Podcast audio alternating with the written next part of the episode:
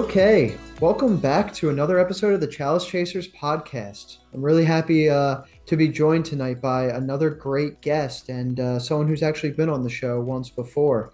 Um, tonight we have Greg Sawyer joining us. Greg is a, uh, a newer member to the league, but a, uh, a thunderous voice in the uh, in the league none, nonetheless. And uh, we are incredibly excited to have him on tonight. Greg, how you doing?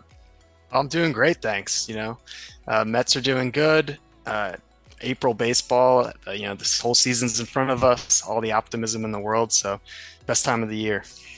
It really is the best time of the year. It's uh, it's nice to see how the players are doing. So, how uh, how's the fantasy season been for you so far? You uh, you've been paying close attention, or are you uh, you trying to pace yourself? I've been gritting my teeth uh, through this first month. Uh, felt really good about the draft.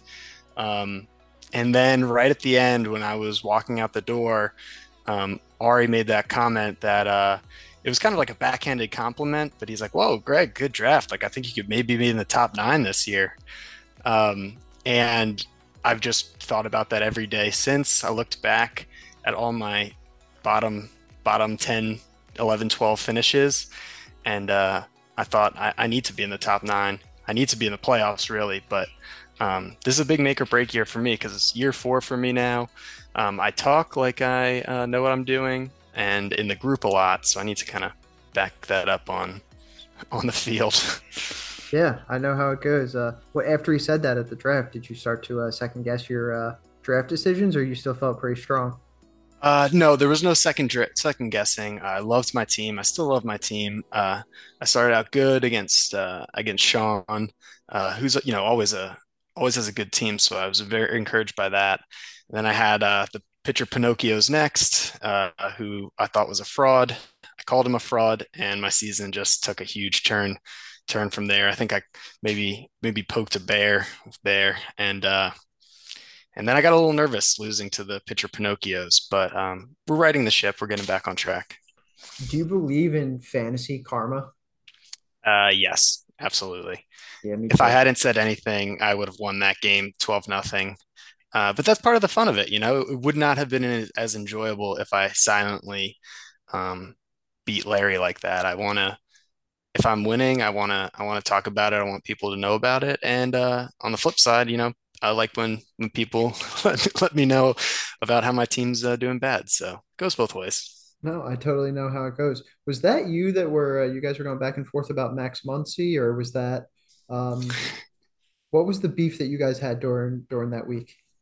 Um, I I was not chirping uh, Max Muncy, but um, Max Muncy was on Larry's bench, kind of like where he probably should have been, uh, based on you know how he was performing last year. But um, I chirped him. Uh, he had two home runs on the bench. I didn't chirp him about Muncy. Uh, I think it might have been Sean that jumped in, uh, or some, right. or to Larry's defense, and then uh, then then Larry put him in, and he hit two home runs again. So that that was when the tides turned. So uh, partly karma, partly um, if I didn't say anything, maybe he wouldn't have noticed Muncy. I don't know. Um, so yeah, kind of my fault, but I, I wouldn't change anything.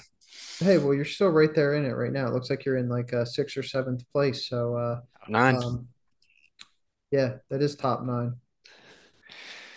The name change is going to help me too. I, I it, it, was one of those things where I needed to change the direction of my team or, or really like focus my guys on, you know, let's just focus on being top nine and then the rest will fall into place. So we have our mission statement now. it that's what you needed. You needed that direction. Mm-hmm. Uh, I mm-hmm. saw. I was looking at your team, and I noticed that uh, um, when it comes to the league wide standings, you've got you know you're pretty high in all the hitting categories, and you know you're in the lower half for the pitching ones. Was that by design, or is that just your hitters have been hotter and your pitchers have been colder? No, that was uh, that's how I drafted. I don't think I picked a pitcher until round 11 or 12. Um, and that, that was intentional by me. I, I, really wanted to build a team that um, had diversity amongst the hitting. Well, not maybe not diversity, but flexibility. Um, so I can construct kind of a different lineup each night, um, play the hot hand, kind of look at pitching matchups a little bit. Um, and so I wanted depth uh, and multiple options there. Um, and then the pitching, I just thought, I'm going to grind it out. I'm going to pay attention. I'm going to I'm gonna play the streamers. I'm gonna be focused on that, and I just need to land um, land someone in free agency early that has kind of that takeoff year. And uh, hopefully, I did that with uh, Mason Miller. I haven't given up yet, um, but I have a lot invested in this in this young guy. Uh, the cost wasn't too high. No, and it's funny because I so I play in a dynasty league as well, where I also scooped him up. So I was just like riding very high on that. I watched his game, and he was just blowing the ball by people, you know, 103 miles an hour out of the stretch, and then just like wicked movement off of that. And I texted you, and I was like, "This guy looks like Degrom to me." Um, and then you kind of just offered to trade him to me, and I was like, "That's kind of surprising. He must not not believe in my scouting report." Uh, but we'll see. He kind of he came back down to earth a little bit in the second game, but it was it was still a fine performance, like four innings, four runs, but he's got it, got a few strikeouts. So, yeah, and the I've thing never... about playing in Oakland is I don't think he's going to be sent back down to the minor leagues because who else do they have, you know? So they'll let him let him sink or swim out there. They totally will. I've never actually seen him pitch, and I never saw. I, I still never. I couldn't tell you what he looked like at all. The only thing I've seen is in the fantasy um, game tracker when he throws a pitch, it'll say oh, 100, just... mi- 100 miles an hour. It's like it's like oh oh geez. But when you offered Nootbaar, and I'm light on outfield, I you know it's one of those things where it's like Newt Nootbaar could be a waiver guy, but I don't know. Um, yeah, well, Mason Miller let, could be too. So yeah, I'll let you have him. Yeah, if you want to know what he looks like, you can just hop into the GroupMe. I changed my GroupMe picture to uh, Mason Miller's face, so we're all in oh. on this guy. Okay, okay. I uh and is the is the true uh fervor for him coming from uh the fact that he reminds you of DeGrom? Like it, it's deep rooted Mets, or uh are you just uh you know it it's something to do with the the way he throws gas? Um, I like buying into just the the narrative of just like a sensational guy to come out of nowhere. Um, I think someone might have said, I think someone might have called him Spencer Strider question mark in jest, and then I thought, who is Spencer Strider this year?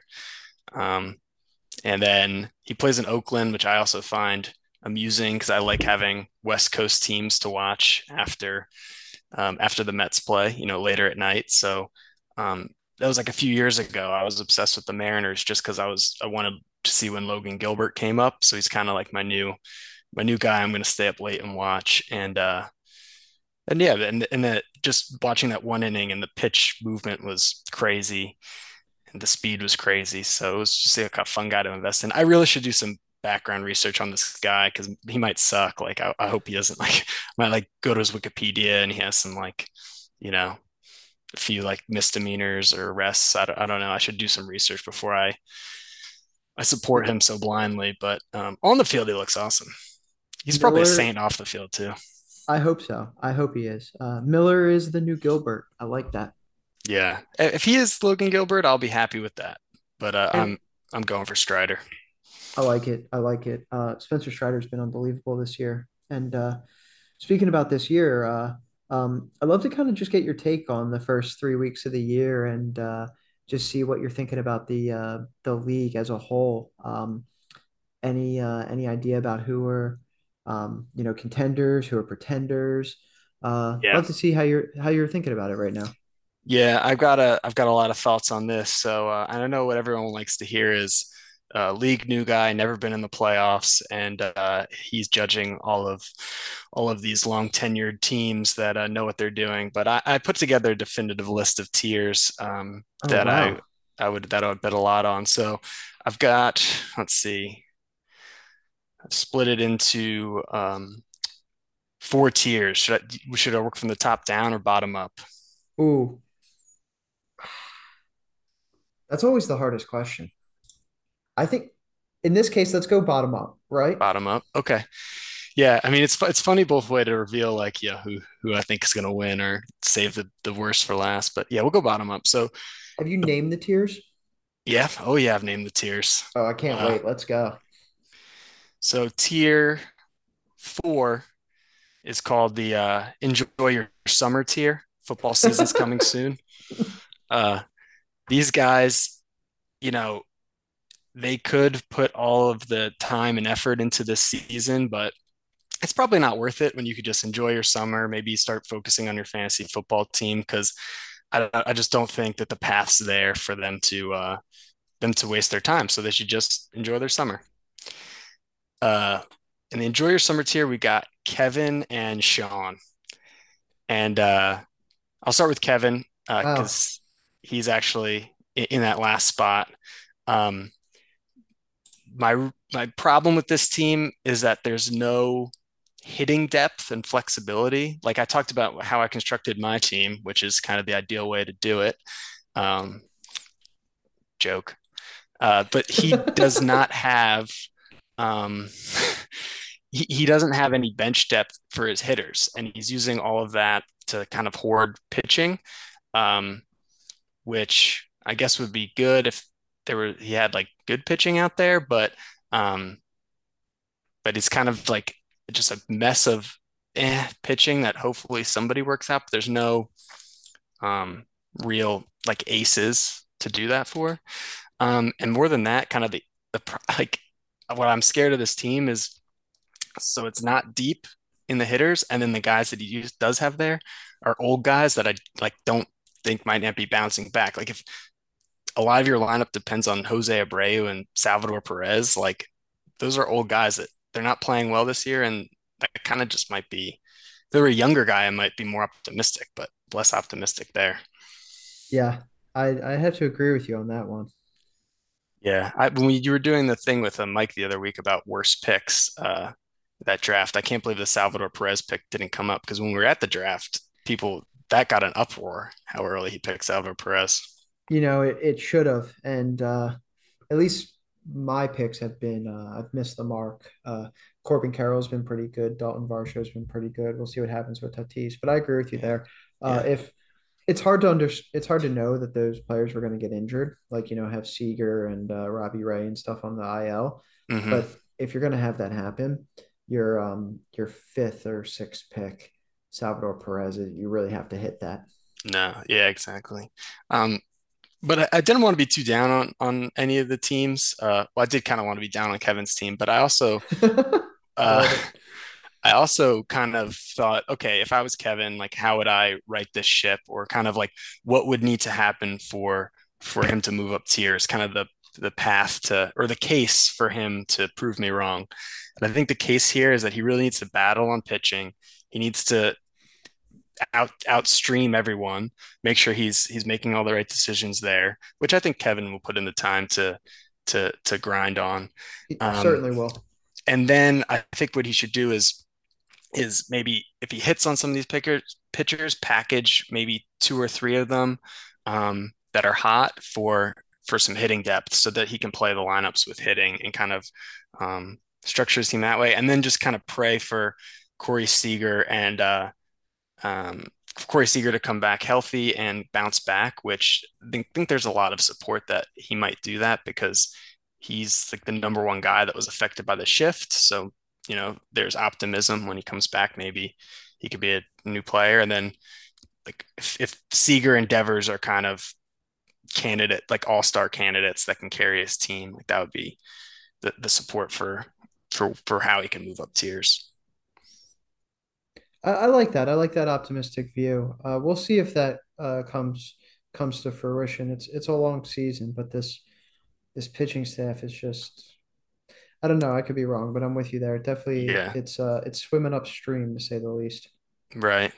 Yeah, and, and then the thing with with Sean, it's kind of a similar situation where I don't like the hitting flexibility, and the pitching. There's no ace that's that really scares me uh, on this team. Um, another point for for Sean with the hitting is that no one's really underperforming where they were expected by a great deal. I mean, you know, Aaron Judge isn't the number one player in fantasy as he was expected to be, but he's he's he's playing well. It's not like he's he's totally a, a bust or anything like that. Um, and Sean's not getting results. It's not like he can say, okay, when he bounces back, I'll be better. Um, I don't see the big bounce back candidate like, for instance, Kevin has with the well, Corey Seager will be back. Like I don't see that that silver lining for Sean. No, but his team, it's it's pretty like it's pretty status quo for Sean. Like I feel like this is the kind of team that um I don't know if he would take the summer off. Uh I feel like this is the kind of team because he's got Goldschmidt and Judge and Alonso could creep creep in there, but we'll see. Yeah. Uh we'll definitely see. I'm with you there on the on the pitching though. There's uh I mean Cristian Javier's do, having a nice year and Kershaw's been okay. Well, that's actually one of the, the notes I had for Kershaw has been been really good, but you know, will he stay healthy? And he's on the older side. It's funny to call him on the older side. He's actually not that much older than us, but uh, Yeah, um, right. I thought, yeah, maybe if I was Sean, what I would do is um, sell high on Kershaw after a few good starts just to get some like, you know, hitting depth. Um, and so we can, I think a big narrative or theme for me so far is hitting depth and playing lineups. So um, that might be kind of one of the things I try to do. And uh, another case for Sean is that, you know, Pete Alonso uh, could hit 80 home runs this year, and uh, he's on pace for that. And um, if you have a guy on your team hitting 80 home runs, you're going to be in the playoffs. Um, so I, I don't doubt that. um you know, the polar bear has been incredibly hot to start April, which uh, is uh, sometimes rare for these Northeast teams because of the cold weather. You really think he could uh, he could put um, up some big numbers this year? Do you think this is a uh, a flash in the pan? Um, I said at the draft um, that he's going to hit 60 home runs, and uh, and that was met with some laughs, and that's looking like uh, like the floor right now for Pete. Um, 60 home runs is the floor. I like it. That's a bold that's a bold take. yeah, I mean, like you said, he's hitting. I, I'm sure he's gonna, you know, have a have a few bad weeks where he only hits two or three home runs, but um, home run every other game in uh, in this loaded Mets lineup is uh, not out of the question. It's going to be fun to watch. Uh, Well, and it's funny that he has uh, Alonso and Judge, so you know, I guess that's that's really the case for Sean's and team that those two guys just pop off. Yeah, yeah, and uh, so there's some there's power there, Oh, which um, is a positive for him. That not all teams have that kind of power. I don't want to put you on the spot here, but did you read that thing he said around last year where he like was simulating um using some coding, he was simulating uh outcomes, like team outcomes and trying to predict like which uh which category is like the most sick like predictive for success? Oh, I do. I, I, yeah, I don't. I do remember that um, kind of vaguely. I don't remember the I'm specifics. I'm pretty sure I don't remember the specifics as as closely as I should, but I vaguely remember the the number one category was slugging. It was either slugging or OBP, but I I think it was slugging, which now obviously is uh, we have it wrapped into OPS. But uh, it kind of makes sense if you look at this team, right? With Goldschmidt, Judge, Alonso, like hmm those are just uh, the sluggers. Yeah, yeah, and um, And yeah. Eloy, It's, well, he he needs to wake up, right? I, you ever watched Eloy like in uh like all like in an actual game, like the the sideways hat? I don't I don't get him. Why he's playing the field, he's like just has no business being in the any outfield on a major league team. Like it just makes no sense. I was gonna say, uh, I was thinking about my league pass rankings as as one of the things like what what teams do I like watching that aren't the Mets? And last year I was all over the White Sox. So I was just like, how is this team ever gonna lose? They're so fun, they're so cool, and they just they just anger me now. I I refuse to watch them. Maybe it's because they remind me of the the Mets just being like the worser of two teams in a city that, you know, like the, the little brother, maybe. That could be part of it. I don't know. I don't know, but uh um are the White Sox bad this year? I Yeah, they're they somehow be. horrible. Yeah, right? It makes no sense. There's so much talent and a lot of swag on that team, and yet they can't um they can't seem to put it together. Yeah, it, they they anger me. Uh, So so that's maybe that's another reason I I put Sean Solo. I don't believe in the Eloy Elo well breakout. while we're on the topic, what are your um what are your streaming uh, uh teams? Um, so I, I, I said this uh, in my pre-draft thing. Number one Mariners fan in the league. Um, they're obviously a lot of fun with uh, J Rod, uh, Kelenic having a huge breakout, which is also a little sad for me because he was used to be in the Met system. And then Logan Gilbert, we were talking about. So I think pitchers, the two big things for me of like my league pass streaming is do you have fun pitchers that I'll tune in to watch? And can I imagine living in this city and like being a fan of this team? So really, I love that. Yeah, like when I'm watching a Mariners game and they're showing the skyline, I'm just thinking like, man, like what if I lived in Washington and I was just, you know, lumberjacking by day. And then uh, after a long day of cutting down trees, I went in and had a Starbucks and then, you know, turned on the Mariners and, uh, and put myself in that situation. I'm like, that sounds fun. Uh, similarly, this year, I'm bought in on the Diamondbacks because they have, you know, Corbin Carroll's been an electric rookie. Um, I like watching Zach Gallen, Merrill Kelly um, pitch. Uh, They've got they've got an old man Evan Longoria. I don't know how many people realize he's still in the league, but he's yeah. up there. And then, then you can kind of be like, okay, I'm living in Scottsdale. I just you know have a have a trust fund and I golf all day, and then I and then I come back and uh, maybe I'll catch a catch the game while I'm you know at at the bars in Old Town or something like that. So I'm like, that sounds pretty fun as well. Um, like to put myself there. And then this one makes no That's sense. Fantastic, man. What's the yeah? What's the how else? one? How else? How else are you supposed to watch it? Like I want to. I see these people in the stands, and like the worst is like you ever put on a Reds game in Cincinnati, and there's like 14 people there and i'm just thinking like how did you get to the stands stadium today you know? Like it's that, funny it's funny you say this because i think deep down everyone actually does this.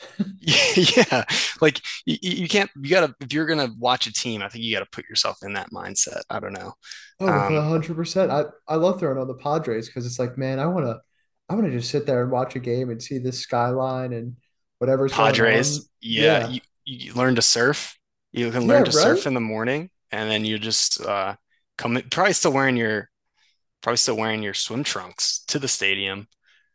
No, 100%. no shower, happy hour, Padres game, and then you're out in the what do they call it, the Gaslight District, something like that. I, I've never been, but sounds chill. I I haven't been either, but I think you're 100 percent right. And you know what? This is why I don't watch uh, Twins games. you don't like watching baseball with mittens on and scarves? yeah, right. It's like the the pregame routine. Everyone's hanging out in a mall somewhere. No, That's... I'm with you. I think I think people actually deep down uh deep down do this. The one I'll add before you get to the third is watch a Braves game sometime. All the fans look alike. They, they, they all have like combed over like bowl cuts and like golf polos. Like they all look like they just left Augusta. You don't have a picture when you say they all look like. I'm just picturing MVP baseball 2004, where they just like pan to the stands, you know, and like the, the coding technology was just so you have everyone kind of looks the same. Exactly. Uh, I I remember that the fans were always the um, they were always two dimensional. Yeah. No, I, I don't know. I've, I've never been to that Brave Stadium, but been there for it's like a complex, like a new complex. I've been there for a concert. Um, so it looked like it would be a good time, but uh, but I'll trust you on the uh, on, no, the clone thing. I think it, I think it would be a, a, fun one, but just watch the watch the group of people in behind home plate sometime. They uh, um, they they all literally just walked off of Augusta. It's like uh, uh, g- golf all day every day. But um, but that's on the queue for me then. Uh, what um, what's your third? I can't believe we're only say... at this. I can't believe we're only at the second team. By the way, of your tiers. I, I the thing is, like, if you're a fan of um, East Coast baseball team, there's just it's it's nice to throw on those. It's like you don't have to watch the whole thing, but just kind of get in. The third one makes no sense, but um, my the the doesn't follow my um uh, system, but the Pittsburgh Pirates this year have just been kind of wow. electric. Like they have, they're off to a hot start. Um, one of my good friends from high school is a Pirates fan too, which has played into it. So I always try to throw it on when I can to support him, uh, to give you know, so I know what he's talking about. But um, usually I'm out by the second week in April. I'm like, I got all the Pirates I needed this year, and this year they just keep kind of winning. And um, you know, old man Rich Hill still in the league. Love watching that. They've got like old man McCutcheon back in Pittsburgh. That's a great narrative. We were talking about narratives earlier. You know, you're, you're a narrative guy. McCutcheon MVP back in Pittsburgh. Um. They just gave Bryan Reynolds the first ever $100 million contract in franchise history. Um, Oneil Cruz is, well, you know, I hope he comes back, but he, he is one of those like young, electrifying guys that you're like, you know, optimistic that about the future of the franchise. And, um, and they also have a great um, minor league pipeline coming up. Um, so I think this is a team that is kind of built that they might sustain this. Maybe not, maybe not win a division right now, but um, it's the first time in a while, or since I can remember, that I can kind of see the Pirates. You know, I don't think the Pirates are going to sell at the deadline, which is something I could never say on April 26th any other year of my life. Yeah, I think that's a great point. Uh, I also think that they, uh, um, if they were good, their fan base is uh, for real and pretty tried and true fans. And so, if you're thinking about a game in October, like I think that stadium could be rocking. Like that'd be a cool atmosphere. Right. Yeah, I'm kind of putting myself in that mindset now. walking over those bridges, getting getting over the river. I don't really know what to do. I, am not a. I don't know much about Pittsburgh, but I'm going to do my research. Interesting. I, I have to say I haven't watched a second of Pittsburgh baseball this year, but uh, I think you're onto something there. Yeah, next time Rich Hill starts, you should. Uh, or actually, any game. But I just, I just think it's amazing when 40 year old athletes play a sport. It's. I heard someone talk about this the other day about how, and they're saying that um, uh, Bumgarner is the perfect example of this. Is you get to a certain age where you need to learn how to like be a pitcher where you need mm-hmm. to learn how to be like more methodical and less just all about like speed and power. Mm-hmm. And like certain guys learn that. And when you learn how to be a pitcher, you don't need as much speed. And, you know, Rich Hill is a perfect example, or like some of these guys that are 40 or, you know, late 30s, like Verlander, Scherzer, like they they know how to they know how to do more with less it's, mm-hmm. it's really it's really interesting to watch because hitters are generally the opposite way. Like like you can't you can't like you you need to have power. Like you can't learn to just like small ball your way around at age 39. Right. Yeah, there's yeah, there's no there's no 40 year old slap hitters that I can think of. It's just like the Nelson Cruzes that'll step in there and maybe blast one. hundred percent. So what um I think that's the end of the uh take the summer off and enjoy uh enjoy yeah. it while you can tier. What's the next tier? Next tier is uh is called the top nine. This tier they're not top they're not yeah they're they're focused on look we got to get into the top nine uh, so that Ari will respect us as a team. Um, we're not thinking about the playoffs. We're definitely not thinking about a championship, but we can we can be a top nine team. Why why do you think Ari's opinion carries so much weight in the league? Is it because he's a founding father, or is it just uh, uh, what is it? Because I'm with you there. It's uh, everyone's looking for his approval.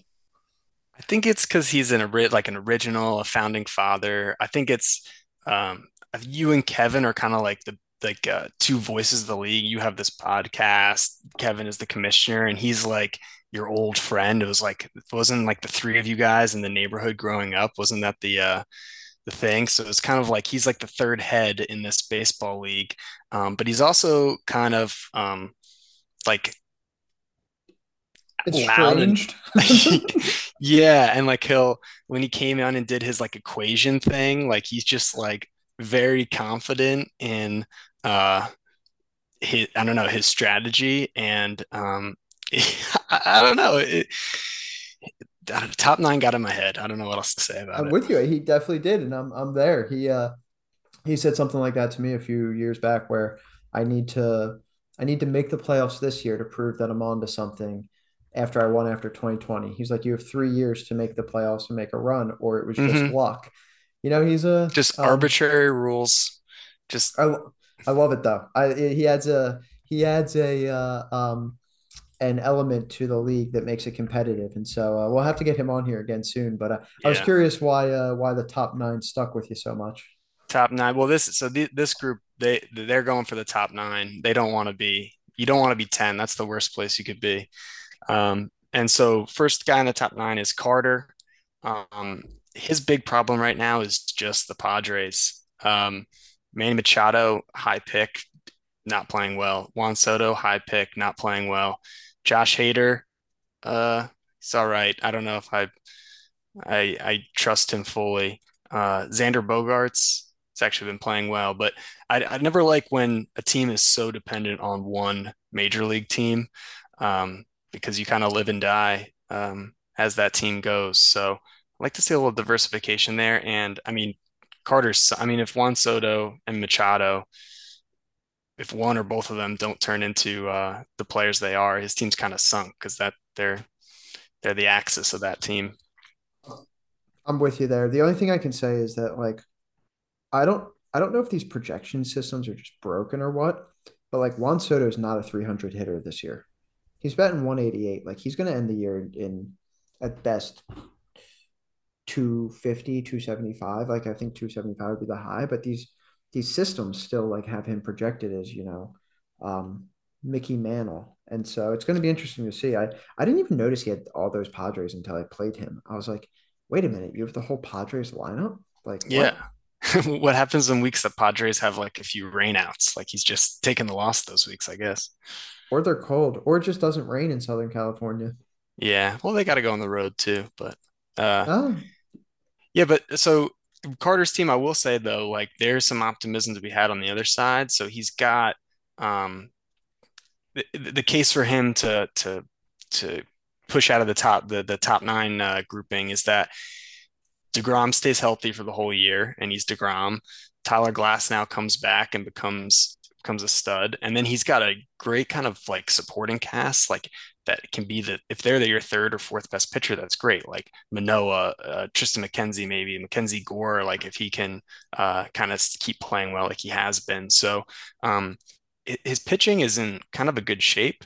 Um, so he's got options where he can adjust this roster a little bit um, and rely on his pitching. And then maybe if if if one of those guys, if one or two of those guys really pan out, then you don't need four aces. You can you can trade a trade an arm to diversify your hitting. And um, so I see some some flexibility there with what he has. It's not you know not time to take the summer off, but um, I'm with you. I just lost. I just lost to him, so I agree with everything you just said. I think there's a there's still a lot there.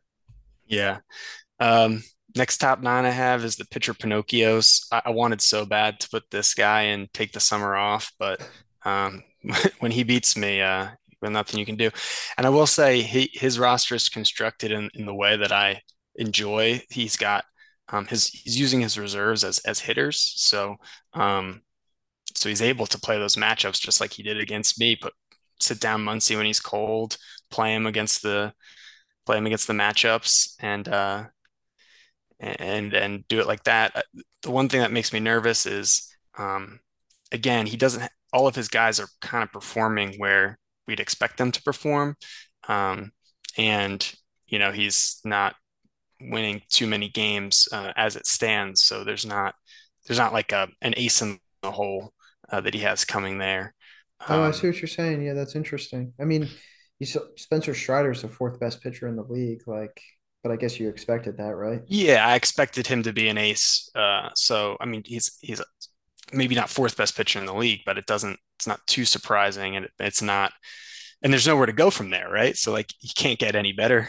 Um, what he does have is a Verlander. I guess Verlander's the ace. Uh, hitting, he doesn't have an ace hole. Verlander, he has. Um, so that could um, come off the bench or you know get healthy, and then he's in a similar situation. Him and. It's funny. Kevin and Sean, I feel like are kind of built the same, and then uh, Larry and Carter. So like Larry has um, Strider as is, is a stud, Verlander, let's call him a stud, and then he's got this supporting group around that with the Hunter Greene, uh, Stroman's played really well, Kyle Wright, uh, Chris Bassitt. Um, it's kind of been kind of par for the course for Chris Bassitt, but you know, one or two of those guys hits, you, you know, you they're all fighting for who's the third third guy in that rotation. And then after that, that's just depth. So, um, yeah.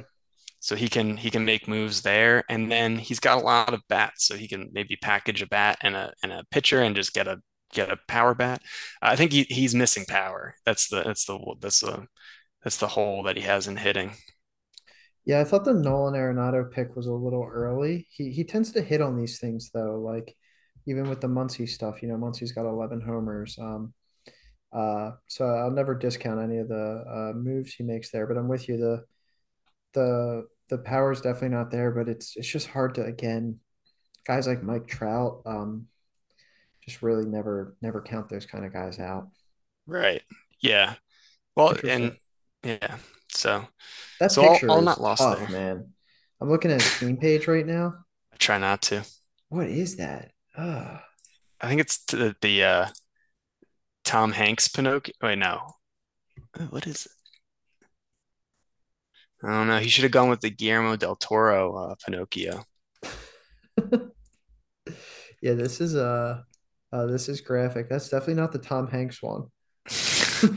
Yeah, no, I think maybe you sent that in the group the other day. Uh, Too much Pinocchio talk. There is a lot of Pinocchio talk, but uh, all right. So moving along, who's the Yeah. uh, who, So the last guy, last guy in the top nine uh, grouping is uh, Danny. Um, and my biggest issue with his team right now is uh, the management of it.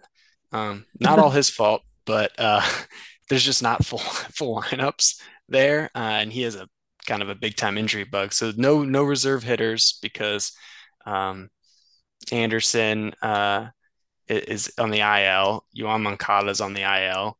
Um, and he's got McCullers on the IL, Rodon on the IL, Severino on the IL. So um, he's kind of got his hands tied because there's only so much you can do with that. Um, It's just when does it become too late? Because I'm with you. He's got some James Outman. He's got some guys, but when does he's definitely the injury bug? But it could it could become too late. He's got seven guys on the IL. right, and that's why I think maybe it's time for, you know, you might need to get a little bit uh, aggressive uh, on how you're dealing with that. Um, because Should you know, is it people, Logan O'Hoppe's out for the year? oh, that, Like I'm saying, like I'm with you there. Like there's definitely maybe it's the roster Okay. management That stuff. that Um, is a bad roster match. I did not realize. I thought it was. I thought he was coming back this year. I go. So this says uh, out until at least September 1st. So he's yeah. having like major sur shoulder surgery. Okay. So actually, I might. Yeah. Danny's. Uh. He. I might have to drop him on the fly to the enjoy your summer tier because one of What my if he what if he already started enjoying his summer? I think that's what. I think we we just discovered that. Um. Yeah, because my one it's funny, one of my positives for this team was that I liked that uh he had two serviceable catchers, which gave him flexibility, but that's not true. Um and yeah, he's got to get healthy. I think what I, look at this team and I think, okay, James Outman and Grayson Rodriguez need to just break out and be sustainable, and then that's fun. Um, but Grayson Rodriguez has not been good though. no. Um, but he I haven't given up all hope yet, but Yeah, I don't know. Maybe he's got to do something about this IL situation. Nothing, because yeah, you, you like you said, you can only wait so long. You put yourself in a hole, and then. But you know what? If you're just battling for top nine and you're not worried about playoffs, yeah, hold out, and then you're gonna have an awesome August run when all these guys come back from injury and move right up into that nine spot. Hey, maybe you never know. Something tells me Danny's uh Danny's gunning for first place, but we'll see. Yeah, yeah. Uh, okay. So I mean, so that was the top nine tier. Next tier I have are uh, I'll call them the pretenders, but they're really just guys that are have the playoffs in their mind, but I don't think that they are real championship contenders. So, Wow. um, Okay. I think you're gonna offend some people here. listen, um, I'll start off with myself. I think I'm at, the bottom edge of, edge of this pretender tier. Uh, I think top nine for me is is uh, I've already surpassed that in, in terms of my expectation, and now I'm thinking, okay, now get into the playoffs. I've never made the playoffs. Um, I need to do it this year. And we talked about my team a little bit with like kind of how I thought about putting it together, but um, Yeah. so it really just my, my problem is my batters have been good. They've been outperforming. I've got, you know, like Nimmo is is playing well. Uh, Cody Bellinger, you know, it's kind of is he back? He might be back. Uh, He might be back. Um, I got laughed at for that pick taking him early, but look, he's he's kind of he's he's he's been outperforming um, what he did early, and I have the depth there that I've been able to play matchups. So I'm just, you know, I have the luxury of only you know, playing Bellinger against right-handed pitching and and doing stuff like that. So I feel good about my hitting. Um, and then I thought I would just be able to just out muscle people on the streaming, uh, and, and, I've not been too good at that. My closers have been bad. Um, I need uh, I need my bullpen to settle down, um, and I need maybe like I said earlier, if Mason Miller pans out is, is awesome, uh, which uh, it's kind of shtick if you guys haven't uh, picked up on yeah, that but yet. But again, you you picked up Lars Nootbaar off waivers, right? Like it's you really didn't pay anything. No, no, I know I'm not. Yeah, but like I need somebody like that to stick. It doesn't have to be Mason Miller, but it could be uh, Logan Gilbert, like turning into like something like a top guy. Kodai Senga, I mean, his he's been okay earlier in the year, but if he could be an ace, like I, I need an ace. I need one of these guys to turn into an ace. Um, I mean, you, I don't. You don't. Have. You don't have a top 190 pitcher right now on your roster. Now, I'm not saying that that's correct. That these yeah. guys, but just where they stand right now, like these guys haven't. I didn't realize it. These guys have not come through for you at all on the pitching side. No, I might have overestimated my ability to just scrap together pitching. But you know what? My my hitting has been good, so it's all I don't need to worry about that. I need to worry about uh, the pitching side of things. So the hitters and, uh, are unbelievable, dude. Um, Cody Bellinger is the 25th player in the league right now. I, I I did not believe that he had that in him. I thought the change of scenery would be good, like enough to take a flyer on him. Um, but yeah, this is it's surprising. Um, but you know, he's lineup. a former former MVP. He's in his twenties, so it's not. Um, he just was looking so bad. Yeah, I mean, maybe you maybe you finally found the inflection point. But I mean, I'm looking at your lineup top to bottom here, man. And like Matt Olson, Austin Riley, Trea Turner, Cedric Mullins, uh, Lou Robert, uh, Yoshida. Yeah, this is intense. Like you do have a lot of boppers here. Yeah, and uh, and then also I love the um, well catcher flexibility is I like having, and I've got Will Smith coming back too with Francisco Alvarez. I mean, I don't, I don't know if he'll break out. Why um, do you like having awesome, catcher but, flexibility? Um, because like it's just an empty spot in your lineup. Not a lot of now. There's not a lot of catchers that play six or seven days a week. Um, so you're just giving up a lot of opportunities for counting stats without two catchers. Um, and also you're just really susceptible to one injury. Like, um, it's a big hole when you have it you, you have a good catcher and then he gets injured there's not like i don't think there's really that much production on the waiver wire. So then you're if you're really trying to compete for a championship then you have to make a trade for a catcher um, which is a tough position to make a trade for i don't know. Yeah so, it is hard. I don't know if there's ever been any blockbusters. That's a good point. I, I was just curious because um, i wasn't sure if like you were thinking at it. Like a lot of people think about it relative right? Like i'd rather have right. that spot for another player but uh, right. I think you bring up a good point. Most championship teams have a, a catcher that's really uh, accruing a lot of stats for him. Yeah, and I mean, I'm not, going to draft two, like two catchers in the top ten, but I got Will Smith at a good value, and then like luckily to get a guy like Alvarez on the on the waiver wire. Um, I had Shea Langeliers for a while too, someone like that, like just kind of that I can put in there on the off days and like hopefully can get me an RBI or something like that. I like it, man. I like it. I didn't realize you were playing the uh, um, the matchups as much, like Bellinger uh, against lefties, this and that. That's uh, um, you'll be a tough out. So, so what's next? I always, I, it's always tough to talk about someone's team, you know. Yeah.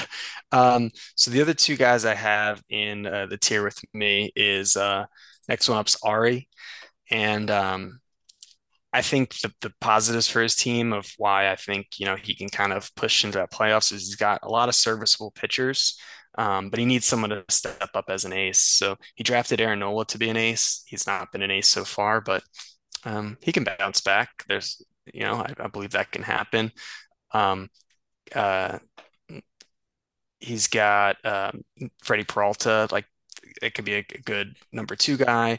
Patrick Sandoval, a guy I really like. Um, so he's got good. Oh, and Max Fried, um, who got injured early, so um, we haven't. That's probably why he's a little bit lower on the on the rankings right now. But so he's got depth at the pitcher spot. Um, I like that. He really um, does. But I the on the flip side, I don't really know how much I trust these bats. Like he's heavily reliant on Bryson Stott and Brian Anderson. Like I don't these guys have been awesome. They've been off to a hot start, but like I don't I don't know if that's sustainable. And uh, he doesn't have depth to kind of play the hot hand. Um, so there's no there's no hitting depth there. So you know when you're when you only have 10 hitters, you got to play them every day. We'll see how that works out. Um, and uh, but I guess the case for him is that he's got the good pitching, so he can make a trade. Um, he's got uh, J Rod and Tucker, so those are two guys that hey, if either of them or both of them are in an all MVP race, you know that that can carry a team. He's got two legitimate guys that could be an MVP caliber guy, and um, and then Gunnar Henderson, you know, he hasn't. He's maybe he was overhyped a bit, but if he figures it out, um, that's something to be optimistic for. So I think the case for him is that um, just keep doing what he's doing with the pitching, and then maybe find get another bat or two just so he can um, he can play the hot hand a little bit more and not have to just pray for Stott. But maybe you know what he's a Phillies guy. Maybe he just rolls the dice with Stott all year. Yeah, it's a really good point. I uh, I, I have to agree with all that analysis here. Um, it's it's definitely a a coin flip as it relates to these batters here. These guys could keep it up, but um, just streaky. You know, I don't I don't see a a rock in here. And if your rock is supposed to be Julio, and you know he's in a sophomore slump, um, you're you're uh, you're swimming upstream, like I said before. Yeah, yeah, but I I haven't. Um, I'm not too worried about uh, Julio yet. So, um, is that from all of your uh, empirical analysis watching them? Listen, Steve, just imagine imagine you're just walking through that fish market in Seattle, right? You go down to the water, look at those, what are they, sea lions or otters or something that like come up on the shore, and you grab your Starbucks and you walk down to the stadium. You're you're pumped to see J Rod and you believe in him.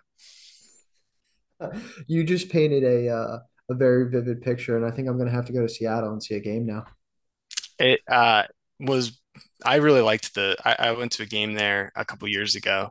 Um, I haven't been to. It's not like I've been all over the country. I've been to a few stadiums, but that was definitely one of the top on my list. I really liked it. Um, it's got this like bar in center field where you like kind of walk down and you're kind of just like standing behind the fence. Um, so it was like kind of fun. I was in the upper deck, so it was like kind of fun to walk down there, just like in the sixth inning, I was standing there, like kind of like poking my head above the fence. Like I could get nailed with a home run right now. Um, could you so see? Kind of cool feature. Uh, that is a cool feature. We were talking about this the other day. Uh, Nicole and I, uh, we were watching some baseball, and could you? See, I, I was watching baseball. She was not. I, I, feel like uh, I need to clarify that. Yeah. Uh, could you? And I said that I could see these stadiums one day being completely different than they are today, um, and just moving towards more and more of like open space and people just kind of doing whatever the heck they want. Um, yeah. Could you see something like that? Like you, you mentioned the bar in center field there. Like I kind of picture these things turning into just like big bars in a sense. I do like that idea. Like, because standing room seems to be uh, a popular option, uh, at least for people our age. Um, to kind of, you know, it's cheaper to get into the game. You're gonna walk, want to walk, walk around anyway. Get hot dogs. Um, you know, they could add in things like um, I don't know, batting cages, kind of stuff like that around the outside. So I, I like that idea actually. Hold on, did you in Seattle at their field, were you eating hot dogs? You weren't eating sushi? Uh, I was not eating sushi. I was uh I think I I think I grabbed a hot dog. Um Okay. I wasn't the, sure if I didn't know that was kosher in uh, Seattle. I didn't know I didn't know are there rule are there rules to that. I uh I didn't do just, the research on the on the food just, front there. I get the vibe that it was more evolved than uh than a tube steak, but you never know. You know what? You're absolutely right. If I'm in the Seattle mindset set, I'm not eating hot dogs. I'm I'm wearing my Carhartt jacket and I'm chopping trees and I'm eating raw salmon. yeah, exactly. We're we're uh, we're we're thinking the same there. So I'll have to go back. yeah, you have to you have to go back and do it right. Yeah. Um, just messing, man. Uh, that sounds like a great place. I'm gonna have to definitely check that out. But uh, maybe so, uh, yeah. next year's draft, Seattle. Ooh, that could be fun. Uh, Book it. D- definitely unlikely. But, uh, yeah, and it would be kind of bad because we couldn't even go to a game. It'd be preseason. It would be. I can't wait for the draft next year. The draft is one of the best parts of this this whole thing. Gotta get. Gotta focus on the season, Steve. I know, I know. I'm just uh um uh we've come a long way from uh drafting in Ari's parents' basement with That's uh, true. 12 of us around a ping pong table. Man, I wish I had some video footage of that. I'm happy you don't. All All right, so right. uh, Uh, let's let's keep moving yeah. here. We're uh, we're definitely last team in the pretender category. Pretender's a little mean, but you know what I mean. I, playoff teams, but I don't think that they are a true title contender right now. Is uh, Tim uh, a little controversial? He's actually in second place, but um, after fired. yeah, after digging through uh, the team, looking at some stats, doing the eye test, mostly eye test. Um, I I think it's a good team. I think he's got great uh, relief pitching production, which not everyone has. He's got two pitching studs right now with uh, Gerrit Cole and Kevin Gausman. Not everyone has that. Um, but again, uh, no real hitting flexibility. Um, and more than that, he's got some players in there that are kind of multiple players outperforming their projections by a substantial amount, like like Soler, like Jake Burger, um, Matt Chapman. Like Matt Chapman's like the top 20 player right now, according to the rankings. I like Matt Chapman. I don't think that that's, that's who he is, a top 20 guy. Um, so, um, so without the flexibility there, makes me a little nervous. Um, that's interesting. Uh, I I think you bring up a really good point. I texted Tim for Matt Chapman. I said I'd trade you for Matt Chapman. it's kind of an impossible guy to trade right now because he's giving Tim amazing value. Um, Is that why he didn't of course, respond?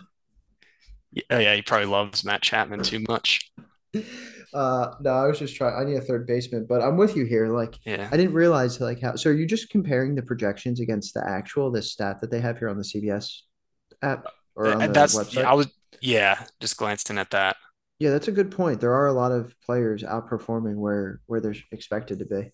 Right. And I mean, you could look at that and say, hey, Tim did a great job drafting. He found good value and, in guys that uh, weren't there, which is part of it. Like, I'm not taking that part away from it, but also um, the, the no depth in the hitting uh, is just kind of a, a risk there. And I also had down that he's got um, Vlad performing well as an anchor, uh, but I kind of wish he had a had a second, um, like a Robin uh, on, in this lineup uh, of hitters, and I don't really see who the Robin is. So, like I said, he's got good, a lot of options on the pitching side. So maybe he packages something up and gives Vlad a a, second guy, um, or maybe Giancarlo Stanton stays healthy for the whole year, um, and maybe hell freezes over. Yeah, yeah, exactly right. Uh, I'm with you though. These aces are serious, and uh, it's uh, I'm playing Tim now, so I don't want to uh, um, I don't want to uh, Yeah, don't tempt um, the fantasy gods. Exactly, but at the same time, I wouldn't because he's got a very legit team. But we'll see what happens. We'll definitely see what happens. Uh, Gerrit Yeah. Cole is he. I think Gerrit Cole. Do you think Gerrit Cole's a Hall of Famer if he if he has that season this year that like he's on pace for?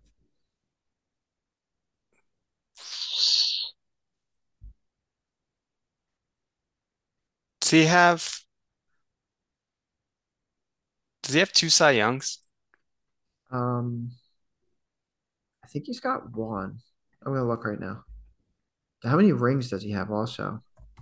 I know that shouldn't matter, but I think it ma- I think it, it matters a little bit. Yeah, baseball. I mean, it's old school. He's got no he's got no rings because the the Astros lost that year. Oh, yeah, he was only there one year. Or he was How, only he was only in the the finals that one year. how about this? No no Cy Youngs and no rings.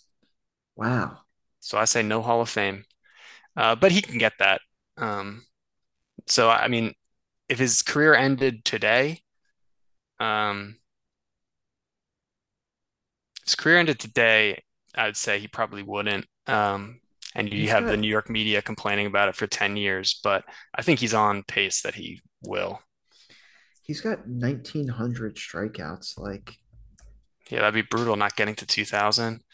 I mean, he's got to get he's is uh uh he'd have to have a bad jet skiing accident to keep him from getting to to 2000. No, well, yeah. What if he just wakes up tomorrow and says, "I, I don't want to. I'm done." Well, so here's something interesting. Like Clayton Kershaw, for example, has 2,800 strikeouts, and he's in my eyes, I think he's a uh, first ballot Hall of Famer. Um, Yeah, like no doubt. Cole, that's you know what Cole could get close to that. That's he. Yeah, but yeah, I think the other problem you have to think about in the, the Baseball Hall of Fame is like kind of the the barrier to entry is a little tighter than it is in other sports. I feel like Oh, in a basketball and football, you just like have a great career, you're a Hall of Famer. Like baseball, I think that don't quote me on this, but I think isn't there like 19 third basemen in the Hall of Fame? Yeah, no, Like you're total? 100% right. I was talking to crazy. about this recently, a Yankee fan who was like up in arms about, um, not up in arms, but they're very defensive of saying Don Mattingly should be in the Hall of Fame. And it's like there's probably a million other players like that as well that are like Hall of. Fame caliber that just aren't in it. Right. Yeah. And so then how many how many pitchers in this era are you gonna let in? Because you're gonna if you're gonna put in Kershaw, you're gonna put in Scherzer, you're gonna put in Verlander. Um, I mean, so you're gonna put in so the DeGrom. I don't The know if you put in interesting thing is DeGrom. though, I wonder like what what statistic would map over to this the closest? Because like for example, Verlander and Kershaw both have almost a little under 80 career WARs. Like they had seasons where their ERAs were just like unfathomable. Gerrit Cole has like a 40 career WAR. Like he's still like in theory, he's halfway there. Like he's not, hmm you know what I mean? But in, for some reason, I thought that he would be a little closer. He's halfway Um, there, and he's only like, but he's only like two or three years younger than Kershaw. Yeah, Kershaw just started so early, whereas Right. Cole, it took a little while. I mean, Scherzer's got 70, so he's there. Um, yeah, I don't know if uh, we're we're definitely getting sidetracked, but uh, Yeah. um, I, Not he's not a Hall of Famer right now. I think. yeah, I, th I think you make a good point. He's definitely not a Hall of Famer. Yeah. And there's there's also never been one year at least one year where you think that's the best pitcher in the league. Maybe it's this year, but that would be a crazy guy to put in the Hall of Fame if there was never one year where you thought, okay, he's definitely the best pitcher in the league. He's lining up that year. He's a competitor though, and this is my prediction. Yeah, You could tell me if I'm wrong or not. Oh, he tends, I feel like he tends to tail off at the end of the fantasy season because he's got his eye set on the playoffs. that's a risk. I've never been uh, competitive late enough in the season to have to worry about that, but um, Good point. it's like I, I believe that that's definitely a thing because especially when teams do that too, they'll line up their starters so that they're you know maximum um, rest for for that playoff, and his team's usually in that a good spot there. So that's I believe that. Makes sense. Um, All right, so then uh, let's keep moving through these. And you Yeah. don't, whenever we get to mine, um, you don't have to talk about mine. I'd, I'd love to just know where you got it ranked, and then we can keep moving. Well, the good news for you is that we got four left, and these are all contenders. These are the big four. Yeah. Any one of these four can win. Uh, I'll start with uh, who I have in fourth is Mike, the Lottie Long Balls. Um, he's got uh, okay. The problems with this team. Uh, does Sandy Alcantara stink? Uh, is he just is Mike just he's been in Miami too long and he's drinking the Kool-Aid and Alcantara's just a ground ball pitcher who got figured out? That would stink. Uh, Is that what people are saying? that's that's what people are saying. Uh, outside of the Miami media, if you if you listen, but I think Mike's only listening to the Dan Le Batard and Stugatz show now. Uh, so he thinks Sandy Alcantara's Hall of Fame induction is next month, and uh, and yeah, uh, another problem is second best pitcher is Erod, um, who almost tossed a perfect game against me the other day. So um, can't talk too much crap on him, but um, I'd like to see uh, some more depth there. Um, but uh, he's got great hitting, and he's got hitting at all positions. Um, so uh, similar to his team last year, he might just overpower us uh, with bats. Um, the, the the the knock really against him, the knock against him, or or um, is that you know he's got uh, Alec Bohm kind of performing really well, but maybe that's maybe that's who Bohm is. He's still young enough that I could believe that. Um, and then Gorman and Patrick Wisdom are performing amazingly. Um, so again, if he was reliant on that, I would be nervous, but but he's got the bench to deal with that, and he's got uh, Oneil Cruz and Bryce Harper on the IL. So, um, you know, those guys come back. Um, Harper more soon than Cruz. I, I don't know if Cruz will what what, what his timeline is, but um, so because he's not reliant on these guys that are performing really well, it's kind of more like icing on the cake than it is uh, like crossing your fingers for like a Bryson Stott to be like the face of your team. It makes that makes perfect sense. Uh, yeah, this and then like you said, I have to agree on the pitching side as well. It's uh, that would probably be the the questionable mark here. Yeah. So, um, good team, a contender. Jordan Walker got sent down to the the minors today, though. So, what do you do um, there? Do you cut them? I think in this league you do.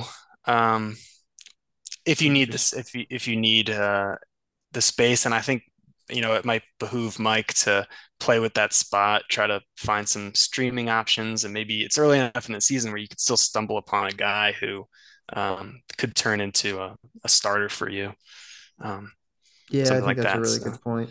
Even though I have heard you say before, I don't believe in sunk costs. that's uh, it's it's the fallacy of the sunk cost. You know, everyone has an econ teacher that tries to trick you into that, but Everyone does. So yeah, we'll see what happens there. I just know I thought rookies were getting pushed up so far this year because of Julio and Witt last year, right, and uh, most of them are, uh, um, other than Corbin Carroll, other than the one that I uh, explicitly called a bust. Although Corbin right. Carroll's he's not a rookie. Yeah, yeah, he was kind of more established. But this, I'm not worried about Jordan Walker, the player, but I just think, you know, he'll get sent down for a little bit. He'll come back up. Maybe he'll figure it out. Maybe he won't uh, the, in time for to be a relevant fantasy player this year. But, you know, Mike's got the depth that if he wants to roll the dice with him, go for it. But I just think maybe play around with the roster spot. Um, Yeah, it's not, a good a deal call. breaker. But speaking of uh, prospects, the next guy on my contender list is is King Prospect. Uh, that's Link. Um, I uh he's the only guy in the league that's roster well, unless you count uh Mike, uh who who Walker just got sent down. He's the only guy in the league rostering a minor league player and he's rostering two of them. Uh now granted, you know, they're on the brink of coming up, but you know, um and I like that move. Um but uh except for except for Link, he, what he needs is I like Zac Gallen, very solid guy. Um Pablo Lopez, um, also performing well, and he just needs that third amigo uh, for his pitching staff. And it could be Scherzer off to a slow start, but he's, he's Max Scherzer. I haven't given up on him yet. Um, It could be. was it was Brandon Woodruff, right? But he's he might be shut down for the year. Let's see. Um, CBS is saying till at least June 1st, but I'm not too familiar with the uh, What I'm what I'm hearing from uh, my uh, internal sources, aka just podcasts I listen to, um, they're pretty worried about him. Okay. Um, yeah. So, uh, so that that might be a bad could news. I think he's a. What were you I was just gonna say. I was just gonna say it could be Scherzer for him then, who is his uh, you know, his uh, white knight. But are you like? Scherzer, or been a could be. There's been a lot of talk lately about Scherzer being a psychopath. Are you are you still uh, are you still head over heels for him or? Uh, I think he is a psychopath, and uh, and I like him. Uh, he's just like I think it's funny when your your name is Max, you kind of just inherit the nickname Mad Max. And I don't know if it's is he trying to live up to that, or is that just if you name a kid Max, like they were always going to be a bit crazy. I think he got tossed out of like two or three games last year that he just wasn't pitching, like he was sitting there in a sweatshirt. So it's like kind of hard to do. I feel like getting tossed out of those games. Um, but I like the intensity on the field, and um, yeah, I just hope he's got a, one or I need one more good Max Scherzer year. This is the year things are coming together. So I'm not too worried yet. Um, it's kind of uh, suspicious the, the sticky stuff thing uh, that they'd come after Max Scherzer for that, who's just plays the game the right way. Great competitor. I don't know why they um, tried to uh, frame him, but um, but I'm happy. I, maybe that'll spark his uh, spark something in him, and he'll come back even stronger. Very well could. Um, we'll see what happens there. So, Yeah. uh, But the third amigo could also be, I was going to talk about this guy earlier when Uh, we were talking about Arizona baseball. Uh, another exciting reason to watch on on League Pass. Um, I'm a little nervous to say the name after Mike had his Emmanuel Clase debacle on last podcast, uh, but I'm going to go for it. Brandon Pfaadt. I think who, you're right. I think you're right. Okay, G- great. Uh, I was I was nervous about that. I, I was going to talk about him earlier when we were doing Arizona, but I I, I got spooked. Um, but I mean, Link renamed his team after this guy, so I think the team name um, is great. Right. Yeah. So that he could be the third amigo. There's a lot of hype, good hype there. Um, uh, so I like that about uh, Link's team. Um, Who rosters a minor league shortstop from in the Cincinnati Reds organization? I I, I know he's I, I, know he's got hype, but come on, the Reds. Yeah, I uh, I I'm not a unbiased source when it comes to this guy. I had him in my dynasty league, and I had to drop him last year when I was pushing towards the title because he was like a wasted spot for me because I needed it to compete. And the guy that picked him up um, instantly texted me and said, "You messed up. I just got. He's the best prospect in minor league baseball." And like weekly, I get a text from this guy being like, "You know what De La Cruz did this week? You know what the?" So okay, he scares so you, you me. Like you like Elly. I'm I'm more scared of him uh, that I did something bad um, by by giving up on him. Um, so kind of, and this guy just pumps me with texts once a week about like how good this guy is. So I'm just like picturing he's gonna get up here and be Oneil Cruz, but like hitting 400. I can't imagine what it would be like to get weekly Elly De La Cruz chirp. yeah, well, it changes you. That means that means you're deep in it, man. There's no well, turning back. You're you're you are deep in the fantasy baseball game. Yeah, I I uh, I think about it a lot, um, but it's gonna pay off with the top nine. Um, but besides De La Cruz, he's also got uh, um, uh, Kelenic, who is performing really well, Brett Baty, Um, so he's reliant on some young guys that are that are that are playing well. Um, but he's also is, got kind of is a, Brett is Brett Baty playing well? He's playing well. Um, he was batting like 380 of a bunch of homers in AAA, and we're just waiting to see him on a consistent basis basis okay. with the Mets. That's what um, you're saying.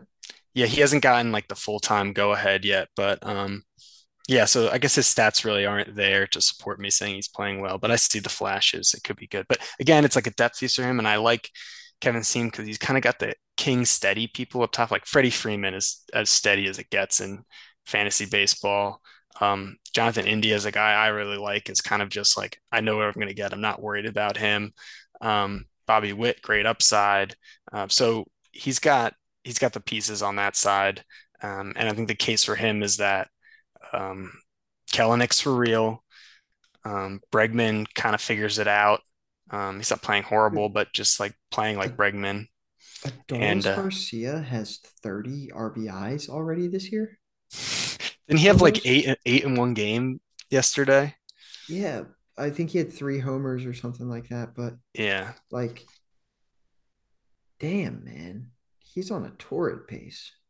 Are you saying uh, it, this is unsustainable for Link? Are you worried about him being a contender? No, no, no, no, no. I like his team. I think it's uh, it's pretty well balanced, like you said. Uh, I'm saying Adolis Garcia is like on.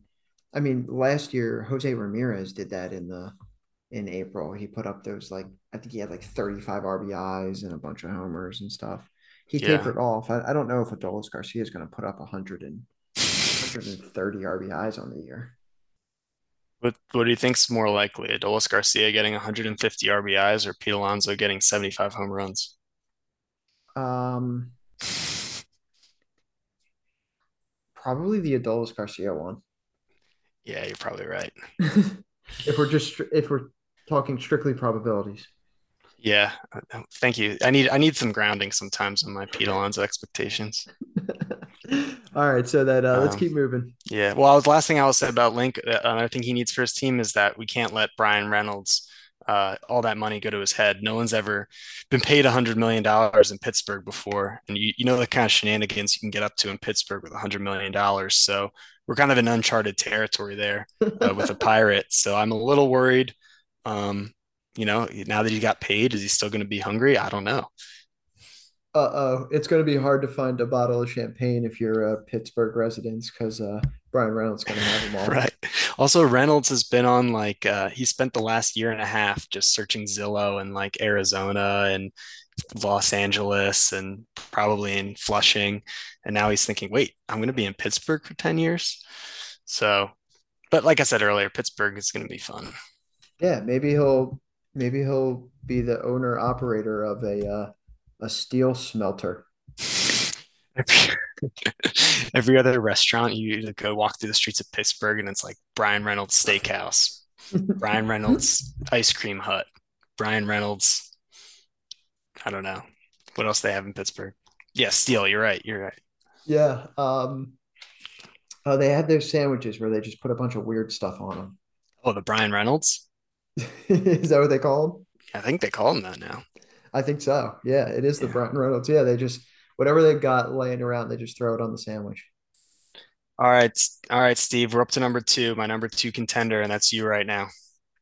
Oh wow, uh, I appreciate that. I feel like that's a um, hopefully it's not a, a jinx. Are you sneaky uh, mad that I didn't put you one? No, no, no, no, no, man. I I thought uh, honestly you'd leave me out of here. Why? Um, but while we're on the topic, why not? I'm just kidding. You don't have to answer that.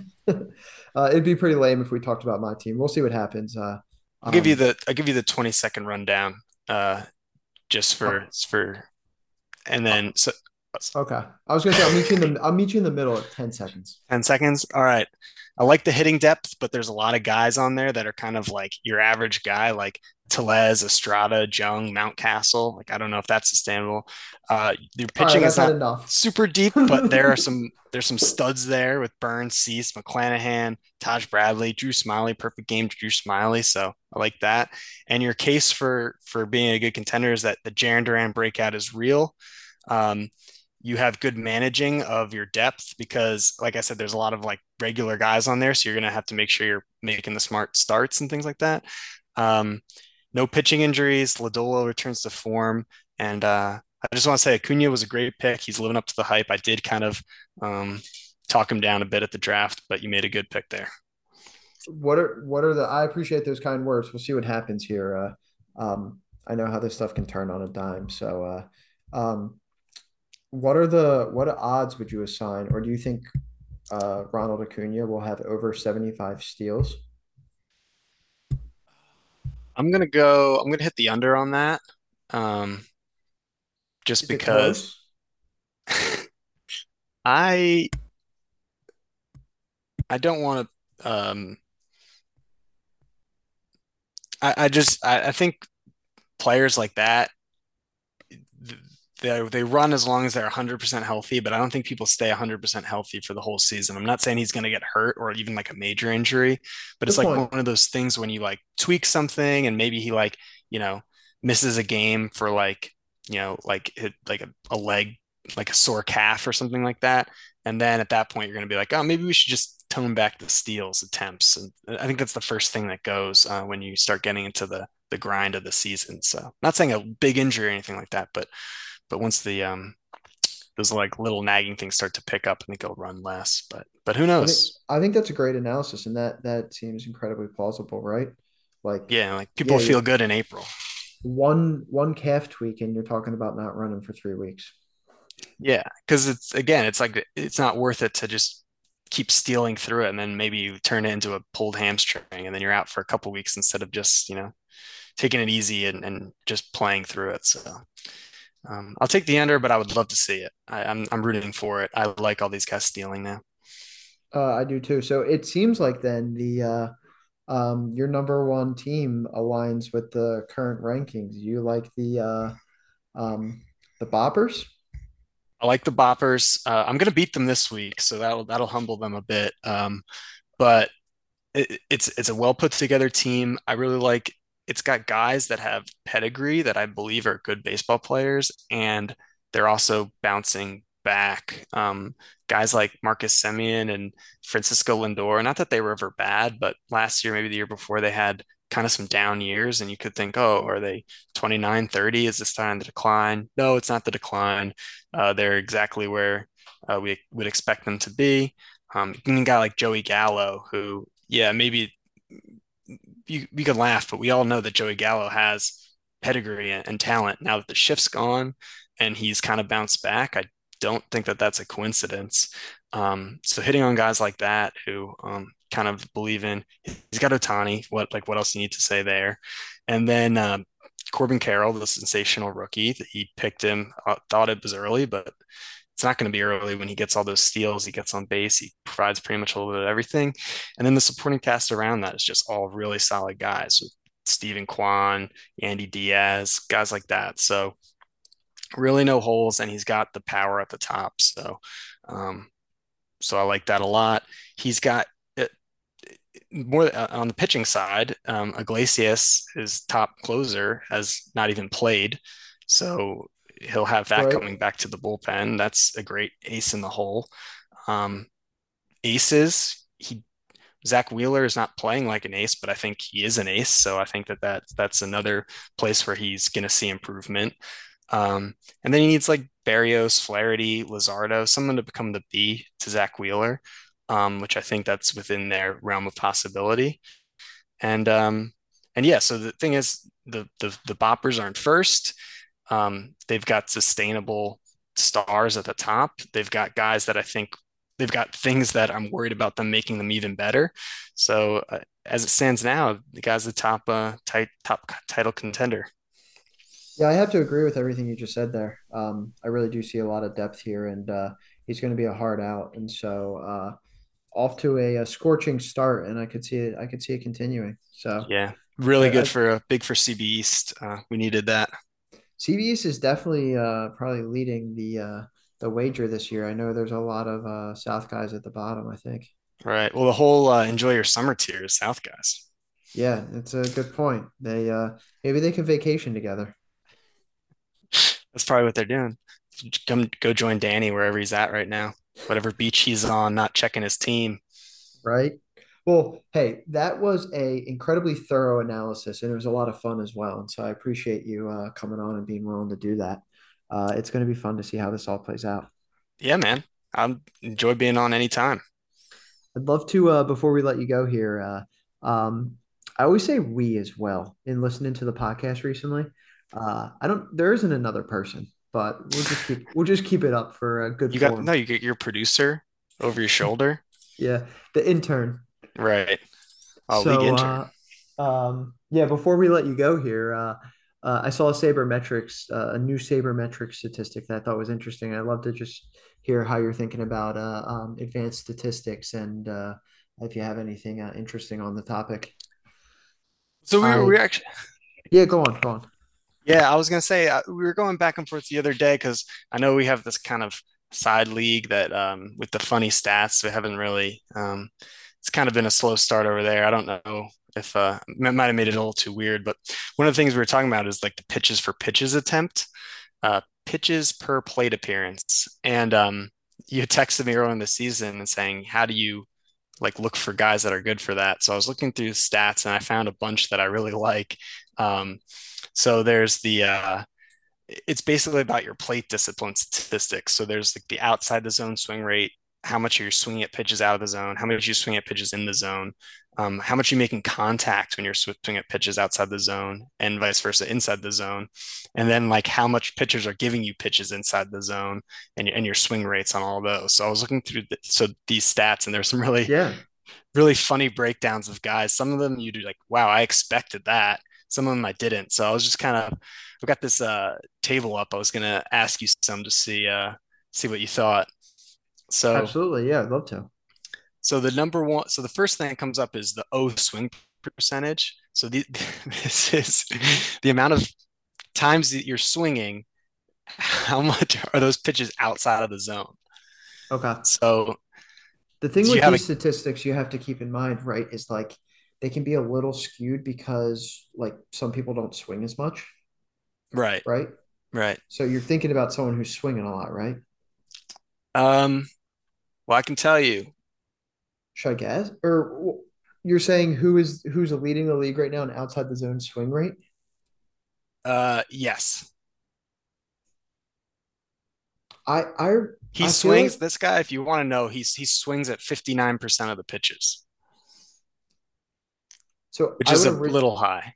That is, that is very high. I would have originally guessed Jazz Chisholm, but I know that he's worked on some discipline this year. Um, I'll go with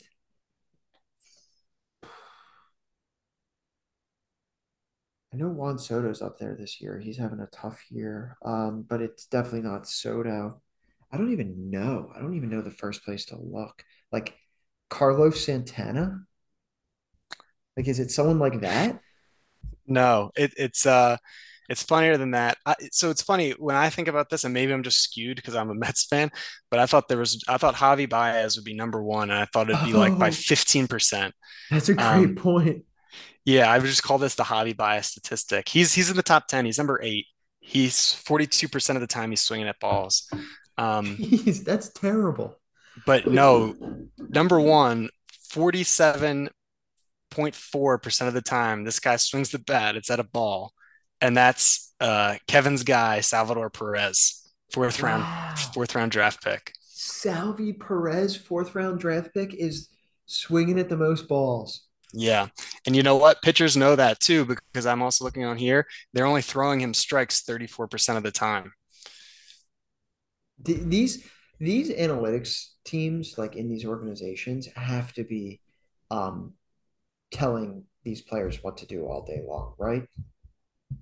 Like they're going to these pitchers and saying, "Hey, Salvador Perez, do not do Yeah. not pitch do not pitch this guy a strike no matter Yeah. what." Bounce it to the plate. Um, But that's another reason, like I was saying with Kevin's team, like it, it was old. Um, and so like, is this guy gonna bounce back? And it looks like he's just flailing at pitches now. I could be wrong though. I'm I'm not a front office guy. no, it's gonna it's it's gonna be interesting to see how it plays out because like these things tend to be predictive and like they're the thing that I find interesting about it is like uh there's ways that with using all these like sabermetrics you can kind of quantify like some decision making, right? Like like Salvador Perez's decision making has not been good. Um No. and so normally when you make bad decisions you don't get great outcomes. And it's probably a frustration thing because he's like been one of the best hitters for a while. So, you know, you gotta sympathize for him, but this guy's Yeah, got to keep the bat on his shoulder. yeah, he could be he could just be seeing it slow coming back from that injury, but uh Um, Yeah. I, I love the sabermetric type stuff, man. I'd love to ask you, like, um, I, I feel like we're going to be able to analyze every inch of a baseball field and every movement a player makes if we're not already doing it. Yeah. Um, is there anything that like like what you could see is like on the horizon as like a another dynamic to add on in terms of like how we uh, slice and dice all this stuff, or do you think we've kind of maxed out already? You mean in terms of fantasy? Or I like if I was building a team? so. I think both could be intriguing. Uh, I think the easier answer would be for fantasy. Like, or have we? Yeah, what what would you say for fantasy? And if you haven't thought about it, it's it's fine. Uh, no, I thought about a little bit of kind of like what things to look at for fantasy, but I think also what makes fantasy fun is just kind of the under the intrinsic understanding when you're watching the game, like understanding how that translates into points. Um, and I think that's kind of been the pushback on some of these crazy stats. It's like, is that good when I'm watching? So you kind of like what part makes with fantasy fun is that you're just kind of watching the game and it's enhancing the game because you're understanding what's going on. So it's cool to see, oh my guy got an RBI, my guy got a run. Um, so, you know, you, can't like a guy like could hit a single and move a guy to third, and you'd be like, how does that increase his weighted weighted runs created plus statistic? Like, I, I it's hard to understand that. So, um, I don't know if there's ever be a time that we'll get to that that crazy of a thing in fantasy. I did think maybe uh, fielding percentage would be a fun wrinkle, just like as a tiebreaker category, because it kind of would be like a thing to see your guy in the field. But that's more It's a important for baseball. Although a lot of yeah these a lot of these hitters these top hitters really aren't great fielders. Well, and that and that gives you another like it's maybe it's risky to put all these like great hitters in the lineup at the same time because you get an error or two, then you kind of botch that category for the week. It probably wouldn't come into effect in many of the dog days of summer, but in the, the, these playoff matchups when you're analyzing every start, it would be could be a, a fun wrinkle. And like you said, it's an important part of the game that we just totally ignore in baseball and uh, fantasy. Um, I think you bring up a great point. Have you heard of the new like um they they posted on Baseball Savant like yesterday or today the new sabermetric this year that everyone's uh, talking about as it relates to catchers? Um, no, what is it? It, it's called Pop Time. Oh, well, I, I know Pop Time. Yeah, yeah. So is this is this something that's been around for a while, or like you just inherently understand what Pop Time is? I guess it's pretty self-explanatory, right? Um, I think I remember like in high school and like the baseball kids were talking about pop time and uh, I was not a baseball kid in high school, so I thought it was like a funny thing to to to to bring up. But it's like the, So the time from catching it to getting it to second base, right? On the steal. yeah, yeah. So they're saying it here. uh, I'm reading the definition. It's a combination of exchange time, so how quickly the catcher releases the ball, measured in seconds, and arm strength, velocity of the throw in miles per hour. Yeah. And um, so it says that the average pop time on steal attempts is two seconds, and then they have a leaderboard for the top pop time, which is really Oh man, I'm interesting, gonna spend Like, too much time on that. well, so who do you think's number one in terms of uh? So the lower lower the pop time, the better. Uh, who do you think's number one? Oof. Well, you kind of started laughing when you said it. Um, That's trying to think. misleading. That's misleading. Okay. Uh, I'm trying to think of like a, so it's got to be like a defensive catcher, like a guy that, um, uh, that's only getting playing time because people talk about his defense. Um, hmm, It's actually a um like a great athlete. uh, well, that, if it's a great athlete, then is it, uh, is it, is it Realmuto? Yeah, Oh, wow. Yeah. yeah. See, I Just wouldn't have guessed that because he's such a good offensive player. I wouldn't have either. Yeah, he's 1.81 pop time to second base. Don't Uh, steal on that guy. exactly. Um, yeah. So I just think it's so cool how we're like, yeah. If you go to if you go to um, Baseball Savant, they have this uh, pop time leaderboard, and um, uh, it's just so cool how we can quantify all this stuff now. And uh, I, I still don't believe, and you can disagree with me here, and this is maybe too philosophical for for uh, late on a uh, Wednesday evening, but I still don't believe that any of this um, these analytics can lead to like uh winning baseball games. Like I think it can help like you become a better franchise and make better decisions, but I don't think it just in like guarantees championships. Uh,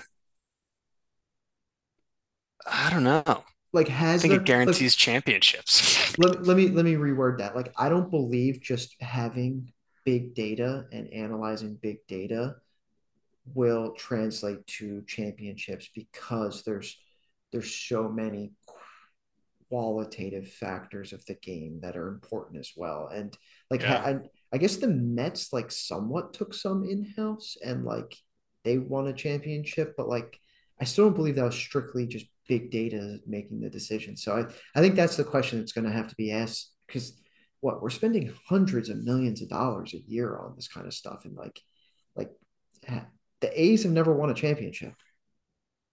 Yeah. Yeah, that's true. I guess it, well, you need the but you need the budget to support it too.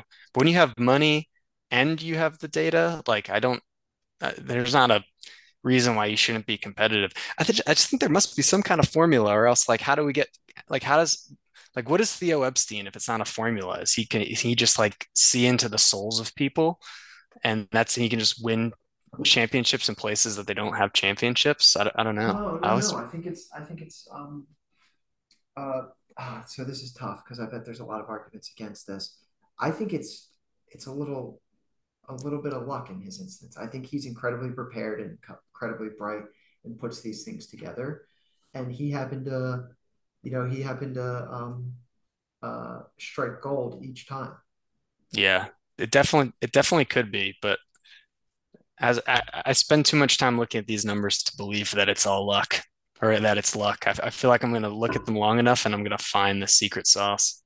I'm I'm with you there. I I don't like saying it's luck because it discredits someone because I don't want to discredit Epstein at all. But um, the fact that it's just not um, if the big data worked, you would have the same. I think you would have like the best, the team with the best engineers winning year after year, would you not? Yeah, So I guess you're right. Like the the budget comes into con as a yeah, because then you you push up the budget on on guys when they're when they're discovering you might price yourself out of teams. But hasn't like yeah, and Steve Steve Cohen has been an example of budgets don't matter, right? Like Yeah, it's true. Budgets don't matter. like now it's just a matter of like deepest pockets, and all these guys have pretty deep pockets. So yeah, it'll be interesting Yeah. to see. I just uh I love what it means for fantasy baseball. I love following this stuff along, but as it relates to uh actually winning a baseball championship, I'm not I'm not sold that um that this stuff makes that I'm not sold it makes as big as a difference as everyone believes. Well, maybe it just raises your floor. Like it raises your floor you, to make sure you're a top nine program. And then after that, you need some luck, you need some heart. But to get to that threshold where your floor is top nine, you need to crunch the numbers. It's a great point. It's all it's all about that top nine. Yeah. Here's here's here's one more funny one with the uh with the uh the advanced statistics I was looking at. So Z contact percentage, that means the percentage of the time you swing at pitches in the zone and you make contact with the ball. Okay. So do you know like, do you do you have a prediction on what that percentage is that leads the league and who it is? Zone contact percentage, I would probably think it would be like somewhere in the because the zone is pretty big. I I would think Mhm. it'd be someone in the like um 30% range. N- Am I, am No, no, like so like off? yeah. So is it So like someone in the like 60 or se- like they make contact like 60 or 70% of the time when they swing in the zone? Yeah, when the pitch is in the zone and they if the if the pitch is in the zone and they swing at the ball, yeah, how much time do they make per, so the other the other way to look at that is like what the inverse would be what your swing strike percentage is uh, on strikes. Yeah, I see what you're saying there. Um, I was thinking of um I was thinking kind of of that. I was also taking into consideration just like all zone um zone pitches, but it they've got to be the ones you swing at. So that makes more sense. Yeah. I would guess it then would be closer in that 60 or 70% range, like you said. I, what about someone like a Steven Kwan or like a Andrés Giménez? Uh Steven Kwan is number two. Uh Wow, really? yeah. Um he, but you're off on the number. Steven Kwan, when he swings at a strike, he makes contact with the ball 97.6% of the time. What? That's uh, uh, that's unbelievable to me. Like So does he not swing ever? Is that uh result of like is his is his uh denominator just I could really small? he's got one of the lower swing percentages. So he only swings at 38% of the pitches. Um, but he just doesn't miss when he when he swings at it. Um, but he's so actually he's number two. Brian Hayes is number one, 98%. And he swings more than he swings more than Kwan. It, that's unbelievable. I mean, you gotta you gotta turn on a Pirates game and watch and watch this guy foul off strikes. I must be missing out on watching uh watching that. So is are his uh uh pitches per plate appearance pretty high? Well, that's what I gotta uh let's see. He's You got to seen run the numbers. he's seen 379 pitches this year in, in 101 plate appearances. So 3.7, he could get that up. But Steven Kwan, 473 pitches seen in 110 plate appearances. That's like over 4.5, 4.5, something like that. Oh, that's wild. Yeah, it's crazy. And so the other the other good guess would be Luis Arraez. Yeah, it's Um, these it's these high batting average guys, right? yeah, Luis Any Arraez. any power guys up there Let's see. I'll read you off. 10? Uh, yeah, so the top 10 of zone contact is Ke'Bryan Hayes, Steven Kwan, Luis Arraez, Alex Verdugo, Nico Hoerner, Elvis Andrus, Jose Ramirez. There you go, Jose Ramirez. Yeah. Uh, So that I would I would equate Josh to Naylor, number nine. he's not he's not he's another Indian. Most of these guys are Indians or uh, Guardians. Guardians. Yeah, Um, Guardian. Yeah, three Guardians in the top 10. See, I bet the Guardians front office really looks at this. I bet they do. I mean, look at what they're doing with pitching right now as well. But Wow, again, don't talk don't talk me into another league pass team, Steve. Don't pull my leg. I don't know you. I don't know if you want to be uh, picturing yourself in Cleveland. It looks like uh, um, it looks like Minnesota's cousin. We walk to the beautiful waterfront. We see the this the lake effect storm moving in and hope they get seven innings in before it's called for snow. I can see it. Man, their fans look cold there during games in July. I don't know what it is. It's just the atmosphere in Cleveland can be a little uh, uh, dour, but uh, uh, I would I would imagine the fact that Jose Ramirez, because some of those guys like Brian Hayes is not a good hitter. Like the Well, maybe he could maybe he could be, but like this is coming from a guy who said he hasn't watched one Pirate game this year. but I followed Brian Hayes plenty plenty close enough. Um, but like the fact that Jose Ramirez is in there, that me like I I I would extrapolate from that that like like that shows how good of a pure hitter he is Yeah. Yeah, he's he got the power as well. yeah, let me, I'm just trying to eyeball this here. There's how many not a homers do those guys have on the year? Like I'll look right now, like Hayes and Kwan combined, Hayes has one, Kwan has zero, right? Arraez has one. Exactly. Yes, the only guys, so Verdugo's got three, Ramirez has three. Um, actually, Arraez has a pretty good slug for not having any homers. Maybe it's from that uh um the day hit the cycle. Yeah, So. Well, we're probably running pretty late here uh, in regards to uh, it's going to be one of our longer podcasts. Uh, it'll be interesting to see if uh, if our listeners are still listening by uh, the hour and a half mark. But uh, listen, if I know anything about our league, it's that they they want to hear more about zone contact percentage. I, you know. I think you hit the nail on the head. I'd have to agree with you. This has been fantastic, though, man. Yeah, Uh, I I could do this. Uh, I could do this uh, do this all the time. It's just just between this and watching, you know, West Coast baseball. So, um, good use of my night, I'd say. Oh yeah, I have to agree. Is there anything uh, anything else you'd like to uh, leave on here, or do you think we've uh, we've covered everything? Yeah, yeah, we don't have to go too much in depth on this, but I was kind of wondering, like, what what are your top three baseball movies? Oh wow, that's a great question. Top three baseball movies? Yeah, actually, you know what? Can can I get your top three baseball movies and then one baseball movie that hasn't been made but you think they should make it? Oh, wow. So what is that like about a baseball event? Uh, it, open ended. Okay. All right. That's a fantastic, fantastic question. So my top three baseball movies are definitely going to be um, number one for me because it's just nostalgic and brings me back is uh, Angels in the Outfield. Okay. That was one of my like first. I remember watching Angels in the Outfield before uh, The Sandlot. Um, it was uh, you know, always been a big uh, Joseph Gordon-Levitt fan. Right. Yeah. Kind of sneaky all all-star cast too. Right. Uh, who's the who was the coach? Um, the Is it D famous Danny Glover? Danny Glover. Yeah, Danny Glover's great. He's kind of like that, like intense father. Um, yeah. Oh, I, wow. Danny yeah, Glover, Matthew McConaughey, Adrien Brody, Tony Mc, Danza. Is this Mc, real? Christopher McConaughey Lloyd? was in it. McConaughey definitely was in it. Yeah. I forget what character he was. Like I, I was so young when I saw this. I really didn't see it often after.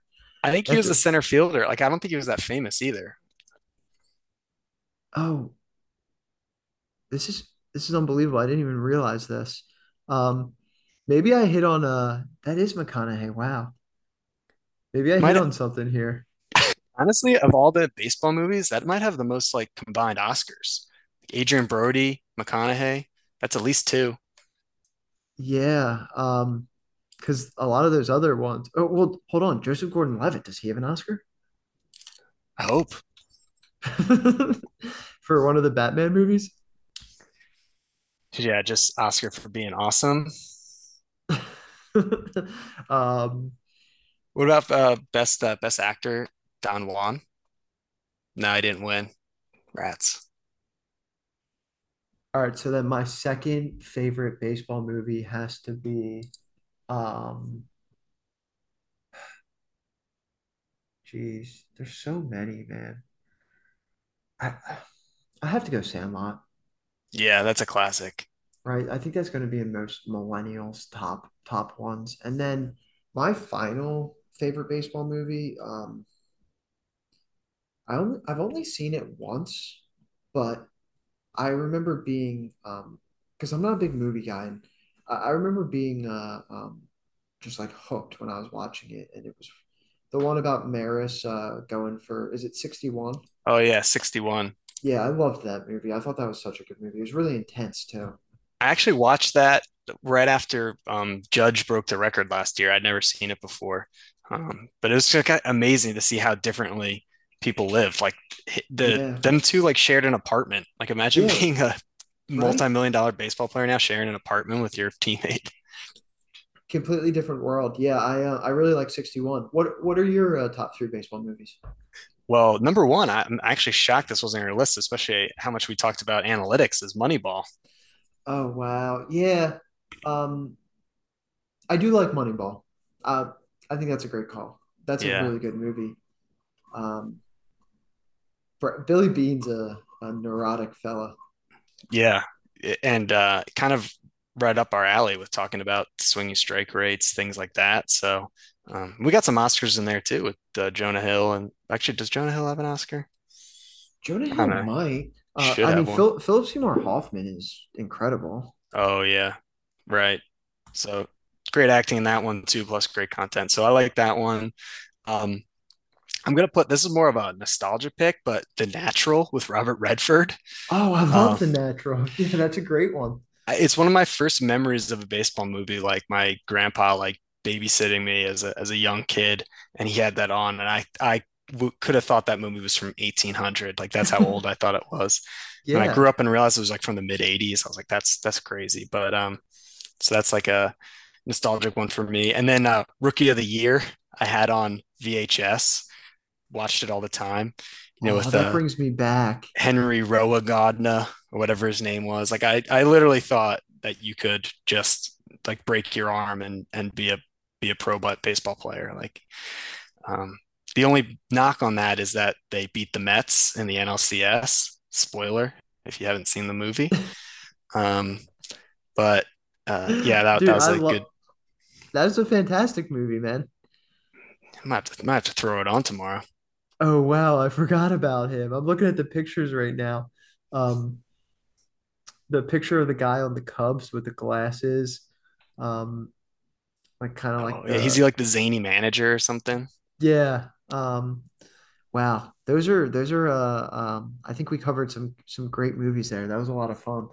Yeah, Greg, well, this yeah, has been unbelievable. I can't wait to uh um to publish this and uh hopefully everyone enjoys listening to it, man.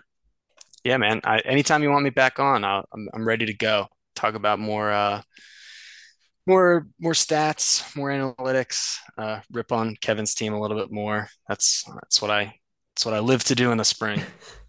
There's a there's a fan club there, but again, I think we're just always uh, taking shots at the champ because his uh his numbers back it up. But Yeah, uh, um, yeah, we'd love to. Again, we would love to have you on it uh, in the future, and maybe we'll uh, what we'll do is uh, we'll get a uh, um, a dueling pod going. I I would love uh, um, to get you on with someone else, and uh, you know, a little uh, battle of the minds. just like the rabbit hole baseball, the not for everyone podcast. The Not For Everyone podcast. I love that. That should actually be the title of this podcast. Podcast is literally for no one except yeah. for 11 guys. We're actively trying to lose our listeners in Asia and and uh, Europe that we work so hard to get. Right? We've uh we've been um our our bubble on the map has been getting darker and darker in Germany. So I'm not really sure what's going on there. Shout out to shout out to everyone listening in Germany. Thanks for thanks for listening. Yeah.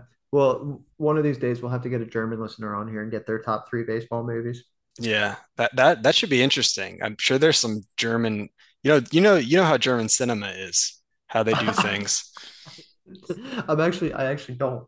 Yeah, all quiet on the Western Front, but they just play a little baseball in between trench storming. That would be intense. Yeah. All right, man. Well, thanks for having me on. Say uh, thanks to the, the podcast intern as well for booking me, and uh, t- tell him to give me a call anytime you need a need another guest. Certainly will, man. Uh, love having you on here. Thank you.